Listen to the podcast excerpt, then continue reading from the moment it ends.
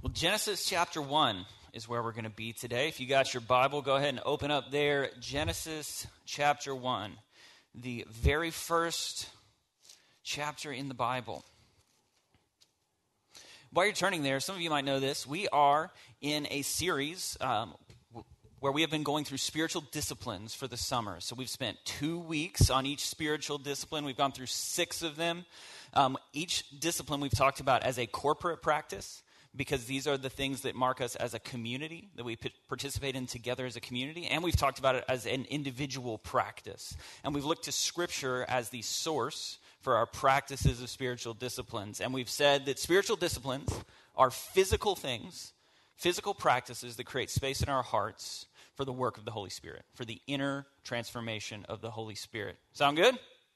So today we're doing something a little different. We are talking about creativity as a spiritual discipline. Now, if I had to guess, the room is probably divided when I say that because half of us are like, finally, we're talking about creativity in the church, and the other half of us are like, really? We're talking about creativity? So, um, Genesis chapter 1, buckle up. We are going to read the whole chapter. It's going to be a lot of reading, but I would highly encourage you, if you've got it on your app or if you've got a paper Bible, to read along so that you know that what I'm reading and what I'm saying is actually founded in Scripture. So, starting the very beginning of the Bible.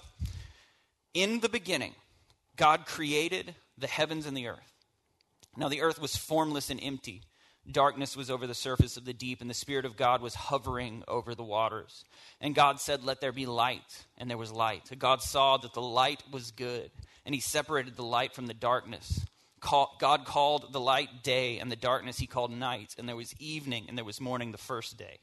And God said, Let there be a vault between the waters to separate water from water. So God made the vault and separated the water under the vault from the water above it, and it was so. God called the vault sky, and there was evening, and there was morning, the second day. And God said, Let the water under the sky be gathered to one place, and let dry ground appear, and it was so. God called the ground land, and the gathered waters he called seas, and God saw that it was good. Then God said, Let the land produce vegetation, seed bearing plants, and trees on the land that bear fruit with seed in it, according to their various kinds. And it was so. The land produced vegetation, plants bearing seed according to their kinds, and trees bearing fruit with seed in it according to their kinds. And God saw that it was good, and there was evening, and there was morning, the third day. We're halfway. Let's go back in. And God said, Let there be lights in the vault of the sky to separate the day and the night, and let them serve as signs to mark sacred times and days and years, and let them be lights in the vault of the sky to give light on the earth. And it was so. God made two great lights the greater light to govern the day, and the lesser light to govern the night. He also made the stars. God set them in the vault of the sky to give light on the earth, to govern the day and the night, and to separate light from darkness. And God saw that it was good, and there was evening, and there was morning the fourth day. And God said, Let the waters teem with living creatures, let the birds fly above the earth across the vault of the sky. So God created the great creatures of the sea and every living thing with which the water teems and that moves about in it, according to their kinds, and every winged bird according to its kind. And God saw that it was good. God blessed them and said, Be fruitful and increase in number, and fill the water in the seas, and let the birds increase on the earth. And there was evening and there was morning the fifth day. And God said, Let the land produce living creatures according to their kinds, the livestock, the creatures that move along the ground, and the wild animals, each according to its kind. And it was so. God made the wild animals according to their kinds, the livestock according to their kinds, and all the creatures that move along the ground according to their kinds. And God saw that it was good. Then God said, Let us make mankind in our image, in our likeness, so that they may rule over the fish in the sea and the birds in the sky, over the livestock and all the wild animals, and over all the creatures that move along the ground. So God created mankind in his own image. In the image of God, he created them. Male and female, he created them. God blessed them and said to them, Be fruitful and increase in number, fill the earth and subdue it, rule over the fish in the sea and the birds in the sky over every living creature that moves on the ground. Then God said, I give you every seed bearing plant on the face of the whole earth, and every tree that has fruit with seed in it, that they will be yours for food. And to all the beasts of the earth, and all the birds in the sky, and all the creatures that move along the ground. Everything that has the breath of life in it, I give every green plant for food. And it was so. God saw all that he had made, and said, It was very good. And there was evening and there was morning the sixth day. Let's pray.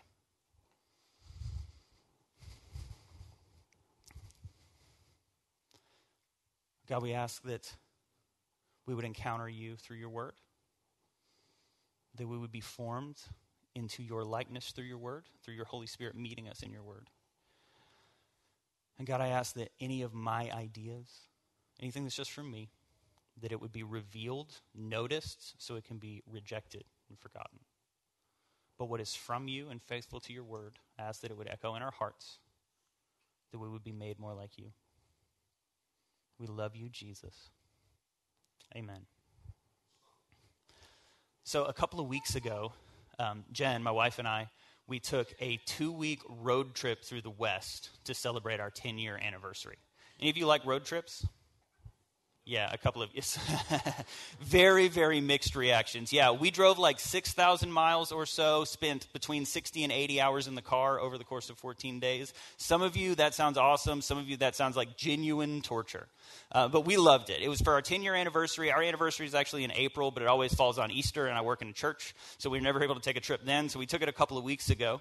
And on, we had an incredible, incredible trip. In fact, I want to show you some pictures and tell you some stories. And this, I'm not trying to just brag. I'm not trying to use my platform to brag about a cool trip we took. I promise there's a point to this. Um, but it was remarkable because we took a, we took a two week trip, 14 days, and nothing went wrong. Nothing went wrong for 14 days. There has never been 14 days in my life where nothing has went wrong. But for 14 days, over 6,000 miles, 80 hours in the car or so, nothing went wrong. It was crazy we were able to do a lot of, a lot of fun stuff. We went to some national parks. And there were a couple of moments on the trip that I want to tell you about. And actually, there are going to be pictures. These are pictures that Jen took. She's the photographer. Um, the first one is from Arches National Park. Now, uh, ignore the resolution on these TVs. These TVs have high contrast, so you can't really see what it was like. When we were in Arches, we found down a dirt road, you had to have all wheel drive to get down, we found a trail where there was nobody else, which Arches is one of the most popular national parks. So it was crazy that we found a trail where we were alone. But we went back on this trail. We scrambled over rocks and had to do some climbing and, and some uh, pathfinding a little bit, follow cairns through the desert. We hiked a mile and a half or so back through the desert, and we found this arch that was completely alone. There was not another person around and, and we sat under this red rock arch. And you can't quite see it in this picture, but as far as your eye can capture, it's red rock towers and green and purple sage and the La Salle Mountains, snow capped in the distance. It's hard to describe what being in that place is like. It almost feels offensive to try to describe what it's like to be in a place like that and see what you see in that place because there's no words I can come up with that match the feeling that you get when you are forced to see something that big and expansive. We were able to camp in the Grand Canyon along the East Rim in the Desert View Campground, if any of you have seen that. The next picture is from the Grand Canyon. And once again, because of the resolution and the contrast on these pictures, what you can't see is the way every corner and crevasse in the canyon was illuminated purple and blue as the sun set. We sat on the far eastern corner of the canyon, right on the rim, and for 90 minutes that felt like years, watched the sunset. From the first change of color in the sky when the light was mirrored on the Colorado River in the bottom of the canyon and reflected back up through the walls in a colorway that I've never seen before. And we watched as every minute went by, so subtly the colors changed. And the light would hit the canyon walls in a different way. And the dust from the desert would rise up out of the canyon and it would be illuminated like smoke at a U2 concert. It was incredible. I don't know how to describe what it was like to sit there for almost two hours and watch light disappear over the largest canyon in the world. And then I had never been in a place like this before. It was my first time at the Grand Canyon. It was also my first time in a dark sky park. Have any of you been in a dark sky park before? A couple of us. A dark sky park is where there is no light pollution whatsoever, so that you can actually see the Milky Way with no magnification.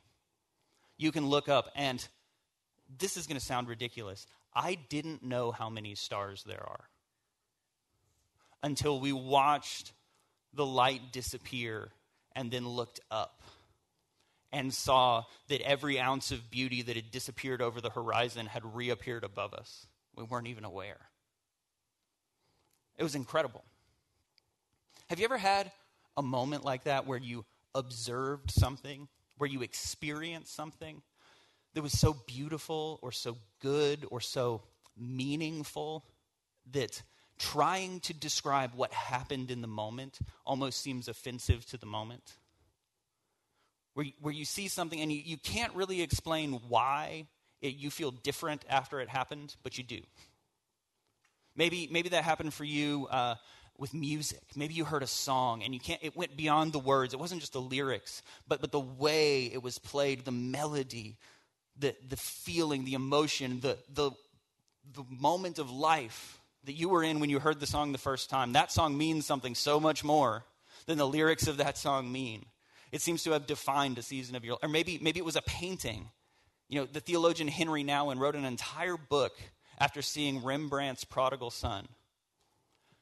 And he sat in front of the painting for hours and hours, and it changed him. Some of you have a hard time imagining a painting changing your life. Maybe it was food. Some of y'all don't think food is spiritual, and you're wrong. food is spiritual. Listen, I have been to church and restaurants before. Um, mostly barbecue restaurants and taco shops. Um, there are two spiritual foods: is barbecue and tacos. That's my opinion, but I think I'm right. Um, have you had a moment like that? Where you saw something that was beautiful, you, you experienced something that was good, and you can't explain why, but something so deeply valuable happened just because it was beautiful and just because it was good.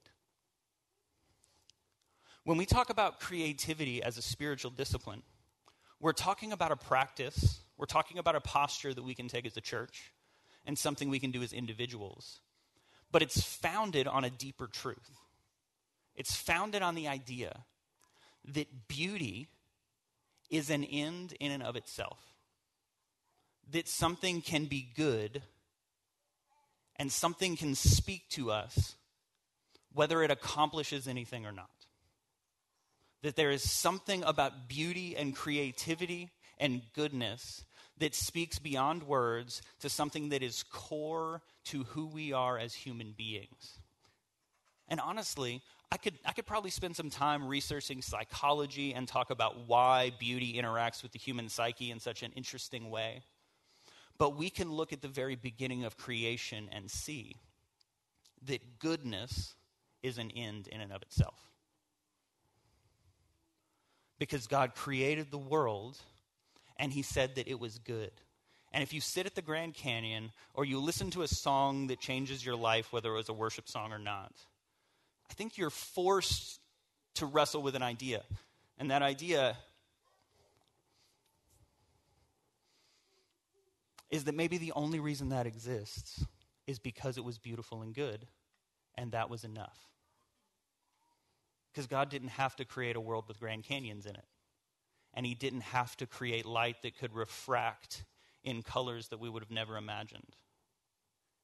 But he did it because he himself values beauty and goodness.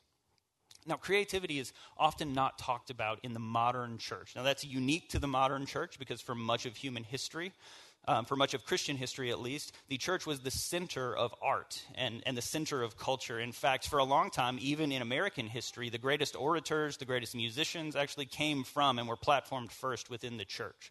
But for a while, we have really rejected art and creativity. I think part of that is because when we look at Scripture, we can't really find a place where Jesus says, do art, be creative.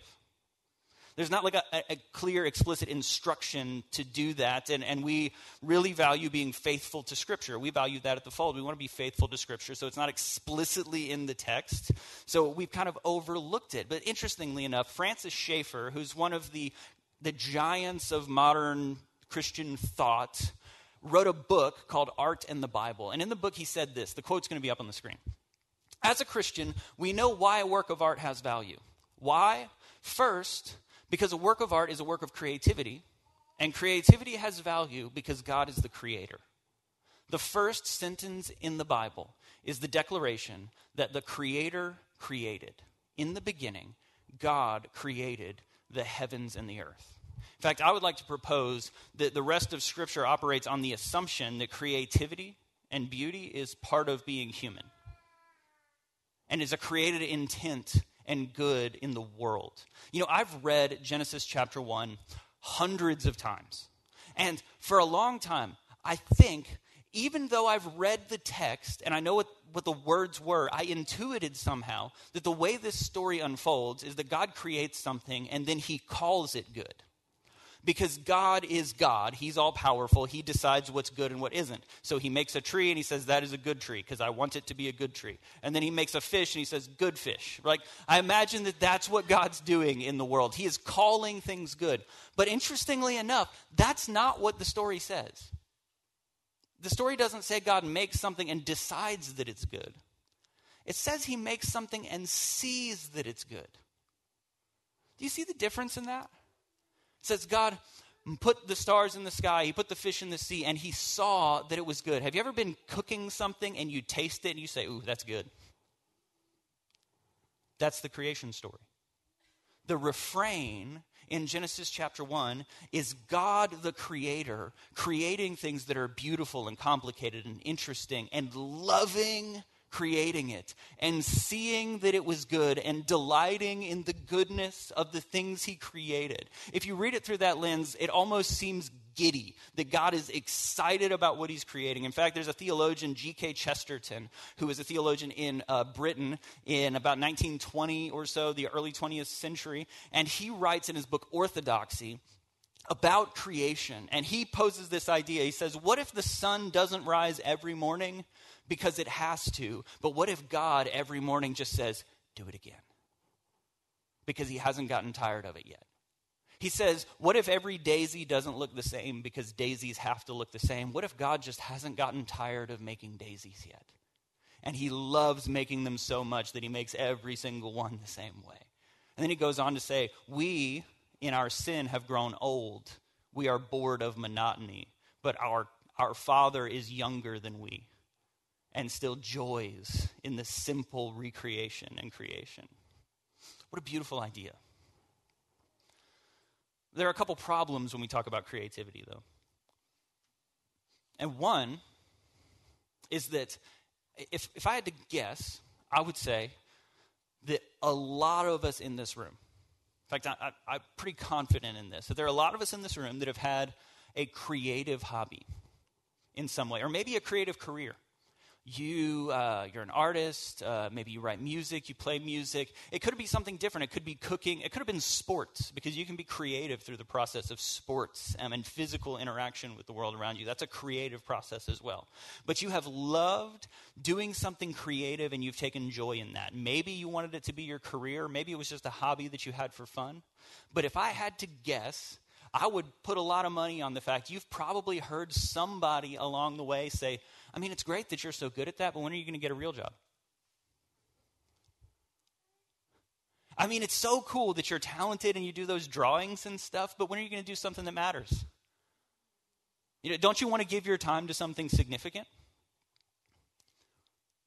Because we as a culture, Makoto Fujimura, who's a fine artist and Christian author, points this out in a really insightful and honestly really uncomfortable way. We as a culture have bought into an idea that something has to accomplish something for it to be valuable. That's called utilitarian thinking. We are a utilitarian culture. Everything that we do has to have a utility to it, it needs to accomplish something. So, if we want to do something for fun, it's so easy for us to think, can I turn this into a side hustle?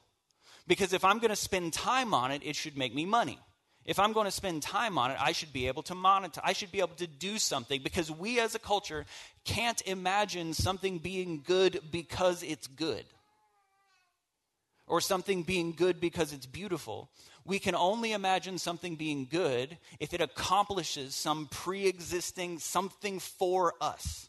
If it can benefit us in some way outside of our experience. But God made a world and called it good and seemed to really like it just because it was good. There's a good chance if you're a Christian artist, if you're a Christian and an artist, that maybe you have tried to make art at some point, but you have felt pressured by the church and by Christians to make sure your art accomplishes something Christian. You know, there is Christian art and there is good Christian art, but there's not a lot of good Christian art. And I think big part of the reason for that is because Christian artists feel so much pressure to accomplish something in their art that they feel like if they're going to paint something, there's got to be a cross in it somewhere. If they're going to write a song, it has to be a Christian song. Because a, a song can't just be good for it to give glory to God. A, a, song has to accomplish something.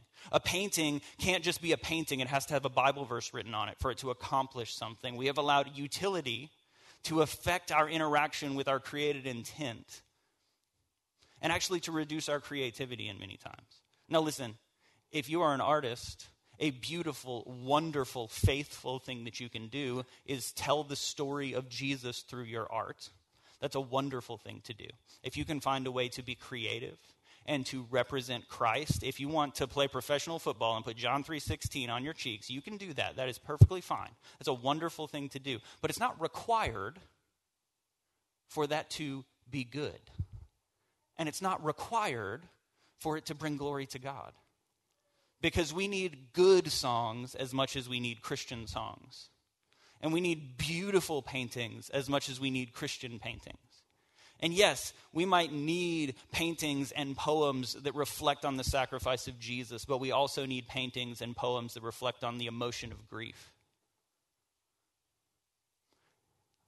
You remember earlier when we said the spiritual discipline of creativity is built on this idea, this foundational truth that beauty is good and that beauty and creativity communicate to us at a deeper level, sometimes than even words can communicate themselves. So sometimes in painting something that's a reflection on grief, you actually communicate more than you ever could if you had written a research paper on grief.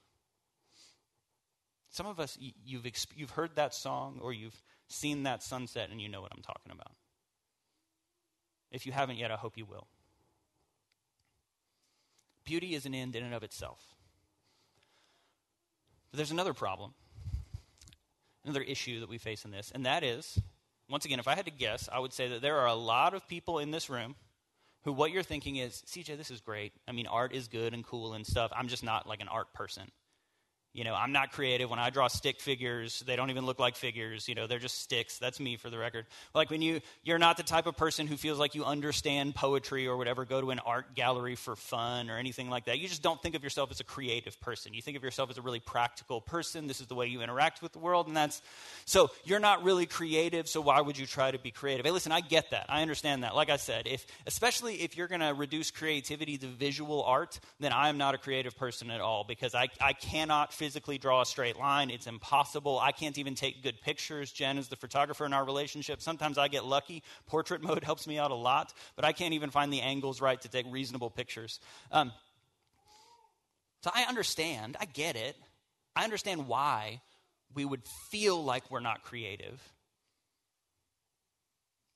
but you are. Francis Schaeffer said more than the quote we read earlier. I want to read the rest of it to you. He said, Second, an artwork has value as a creation because man is made in the image of God. Humanity is made in the image of God, and therefore, man not only can love and think and feel emotion, but also has the capacity to create. Being in the image of the Creator, we are called upon to have creativity. See, there's this second repercussion of our utilitarian culture that actually undermines our ability to really fully experience what it means to be human. And it's that we feel like it has to be up to some standard for it to be useful in creativity. You might really like to express yourself through words, but you feel like you're not very good at it. So, why would you do it if you're not good at it? You would like to sketch or draw to express your creativity, but you don't want to do it because you feel like you're not good at it and you have to be good to a certain level in order to be for you to be uh, justified in spending the time to do it but here's the thing you are made in the image of god as a creative being. And that doesn't mean you have to sketch or you have to draw or you have to write poetry, but that means that you are made in the image of a creator. And part of the way you express the image of that creator on earth is to create, to create with your hands, to create with your mind, to create goodness. We reflect God's character and we celebrate his goodness through the creative process. And listen, I have experienced this myself because I regularly fall prey to the temptation to not do something because I'm not good at it. Some of you know me well enough to know I am obnoxiously competitive, like competitive to the point that I don't play if I can't win, or at least don't have a good chance to. So we did we did an event last year where we used drawing and painting as a way to express and connect with the Holy Spirit. And I was honestly kind of dreading the event because I'm not good at it. And honestly, I thought when we got to that event that there were going to be a whole bunch of dudes like me. I was very much stereotyping. There were going to be a bunch of dudes like me who were going to be like, yeah, I'm here because I'm, sh- I'm supposed to be, but I'm not going to get anything out of this. And I watched myself and other people that do not consider themselves creative people draw something that reflected an emotion and do it prayerfully and then cry as they expressed what the Holy Spirit had spoken to them when they were able to get past explanation and into expression. Because it doesn't have to be good. N- not much of the work I was doing was going to get framed and put on the fridge. But the Holy Spirit met me in the, in the act. And the creative process expressed something of who I was that the Holy Spirit met me in. God created beauty and good in the world. Do you know He also expressed Himself in His creation? Because He made us in His image. Not only did he express beauty and goodness, he expressed himself in creation by making us in his image. You were made in the image of a creative God. Creativity is part of the image of God in you. And it does not have to live up to some standard of utility. It doesn't have to be good enough to sell. It doesn't have to be painting or drawing or sketching. Creativity can be enjoying creativity. It can be going out in nature and observing and experiencing beauty. It can be create it can be creating or drawing or photographing. In giving and in receiving creativity, we reflect God's character and we move closer to the image in whom we were created. Paul in the New Testament would say that creation itself reflects God's character and his glory so that no one can be held faultless. In other words, he looks at the beauty of creation and says that creation itself is enough for us to know God. So beauty itself reflects the character and goodness of God.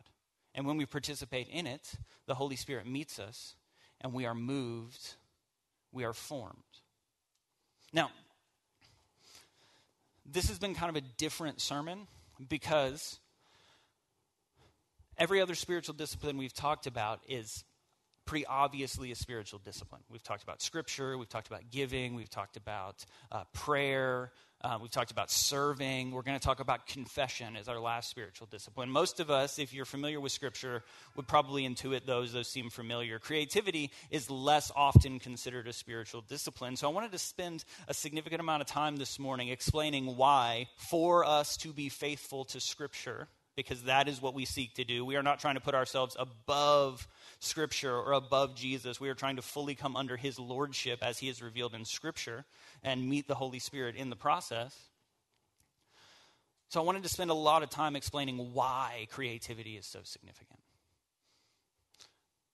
And as a community, when we become a community that celebrates and appreciates and pursues creativity, we become a community that more fully reflects the image of God to one another and to the world around us. Because beauty and creativity communicate at a level beyond what simple words can do. We need followers of Jesus who are committed to, with whatever skill set God's given them, to pursue creativity as hobby or as profession, to appreciate beauty and to celebrate the beauty of the world around us. Because in doing so, we point people to the Creator. In doing so, we more fully tell the story of Jesus. And I think that there are a lot of people, this is my personal opinion, but I think there are a lot of people who have looked at the story, they've looked at the message of Christianity, and they've said, that's a lot of interesting information, but the life doesn't look that good. There's not a lot of beauty there. It's because oftentimes in our rejection of creativity and our pursuit of utility, we have missed out on reality and real human emotion and experience. And we not only explain the goodness of our God and the life He created, we display it when we celebrate and experience and display creativity. And not only that, we are able to display the tension of life in which joy and pain exist at the same time. We've been saying for a long time at the fold that two things can be true at the same time life can be hard and God can be good. Those don't have to contradict themselves. I can be experiencing pain and grieving and still celebrating with someone else at the same time. Those don't have to contradict. Nothing tells that truth, which is core to the story of Scripture. You cannot look at Jesus on the cross and not see that grief and beauty exist in the same place at the same time. Because there is nothing more beautiful than our God who gave his life away in pain to reconcile us to himself. When we embrace creativity, we tell that story. I want to close with one quick story. A little over a year ago, uh, in March of 2022, my wife and I experienced the worst week of our lives. A lot of you know what I'm talking about. You were here. After that, we uh, took another road trip, um, a shorter one, because we just we just had to get away. We drove to Southwest Texas to the Big Bend National Park area, near the desert. Big desert guy, big fan of the desert. We drove to the desert, and days after the objectively worst day of our lives, I remember waking up in our tent and we didn't have the rain fly on. It was just mesh over us so you could see. And I woke up at probably 4:30 a.m., something like that. And I saw the first light in the sky, just barely purple on the horizon. And I knew the sun was rising. And for the next probably four hours, I dozed off. And every time I would awaken, the sky would change from purple in the distance to the pouring red and orange of sunrise until eventually the sun was over the desert peaks around us and illuminating the basin we were in. It was one of the most beautiful moments I remember. And it didn't fix anything. It did not make how hard the week before had been any easier. But something happened when we watched the sunrise that allowed me to feel in a way that I can't even explain, but I can remember that God is still good, even though this is bad. Something about seeing that beauty communicated to my soul in a way that words couldn't, that allowed me to, without going insane, live in the tension of the joy of the Lord and the oftentimes painful reality of life. We need beauty. We need creativity to be fully human. We don't have to be good at it according to anyone's standard, but we move towards the God in whose image we are created when we pursue creativity. So we're going to close in worship. And there are some ways around the, the room that you can worship through creativity. In fact, just enjoying music that sounds beautiful is a participation in creativity. you can sketch on the wall here. You can, in the back, we have a table that's got journals to journal prayers or write poetry. Um, in the back, directly behind you, there is a table that's got prayers that have been prayed by Christians throughout history. If it would be helpful for you to, to celebrate creativity through someone else's words, then you can use those. You can sketch um, at your seat in your journal. You can write. You can just write the words that come to your mind. Or, once again, you can celebrate the creativity of others by just standing and singing along and enjoying the beauty, enjoying the fact that God made a world where music sounds good and we can create beautiful things together. But let's choose to take a step towards the God in whose image we were created by creatively worshiping. Let's pray. Jesus, we love you.